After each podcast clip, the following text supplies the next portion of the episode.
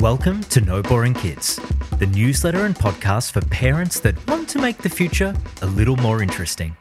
It's written and produced by me, Adam Kershaw. I'm a children's author, publisher, and father to three young kids in Australia. This is the audio edition of No Boring Kids number 9. When I Fail. Loser!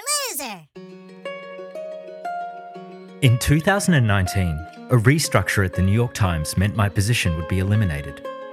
It was a transparent process, and there were a lot of good options on the table. I chose to use the opportunity as a springboard into my own startup. It was a bad read, and one that led to a series of poor decisions that we still haven't fully recovered from. In 2021, after failing to get my own startup off the ground, I took a job in someone else's startup. It was well funded and had an accomplished founding team. I did some of the best work of my life in the initial period after joining, but then the founding team imploded and it was all for nothing. At the end of that same year, we decided to relocate to the country. It made a lot of sense as the haze of the pandemic lifted. We bought our first house and left the city behind without as much as a second thought. It took me five months to accept how much I hated every bit of it. In 2022, I refined my blueprint for startup success and brought on a co founder to make another run at it. We made some progress, but I'd gone into business with the wrong person and it became an ordeal. Within 12 months, it had crumbled all around me. Recently, I confronted these failures.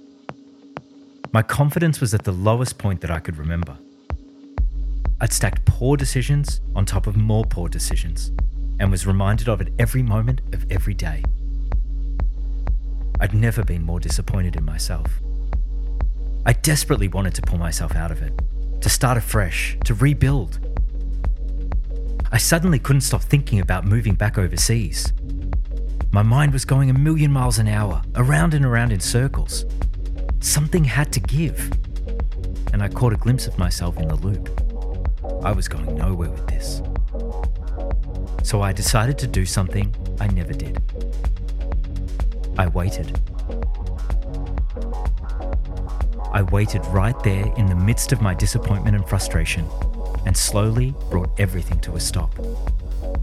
I stopped thinking about it. I stopped analysing it. I stopped trying to figure it all out. And I just felt it. I felt every bit of that disappointment. It in my bones. And after waiting longer than I ever thought I could, I realised I'd been here before. It was 2009, and I was lost. I'd made a similar series of bad reads and poor decisions. Those weren't exactly life or death. I was just a kid. But back then it didn't feel like it. It felt like everything was riding on my next move. So within the span of a few months, I launched a copywriting agency. Helped some friends with getting their businesses off the ground. Worked in my dad's nut shop. Interviewed for a bunch of jobs and applied for postgraduate study. I had no idea what I was doing or what I was going to do. I wasn't doing any of these things with complete conviction. But with so many irons in the fire, the stakes seemed to get lower. I'd reduced the margin of error. And that's all it took to get rolling again.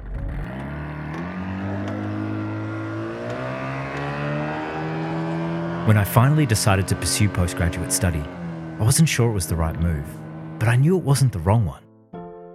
And after a stuttering start, I found my groove and put some solid footing underneath me. The series of reads and decisions I made over the next decade were built on that ground, and they netted me the love, enthusiasm, and well being that have sustained me through the good and the bad to this day. So, in launching No Boring Kids, rejoining my old employer, helping my wife with her business, embracing primary care duties for the kids, and even uttering the three dreaded letters PhD, the stakes for that next move are getting lower. And I'm starting to feel like this ground I'm laying beneath me might be the firmest and most fertile I've ever stood on.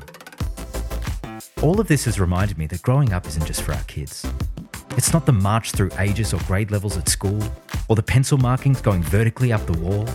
It's the subtle changes in behaviour or the milestones we can be so desperate for them to reach and surpass. growing up is something we get to embrace too. And while the stumbles, falls, and disappointments seem to hit harder as an adult, the truth is, they probably don't. This is what our kids do every day. They pick themselves up and dust themselves off.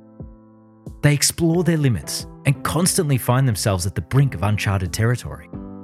They fail, then they reset and stay ready to grow. It's so obvious, but I've been so oblivious. That same resilience and curiosity I'm encouraging my kids to develop is what I should be channeling to grow alongside them. Because when we fail, we grow, and nothing's going to keep us down.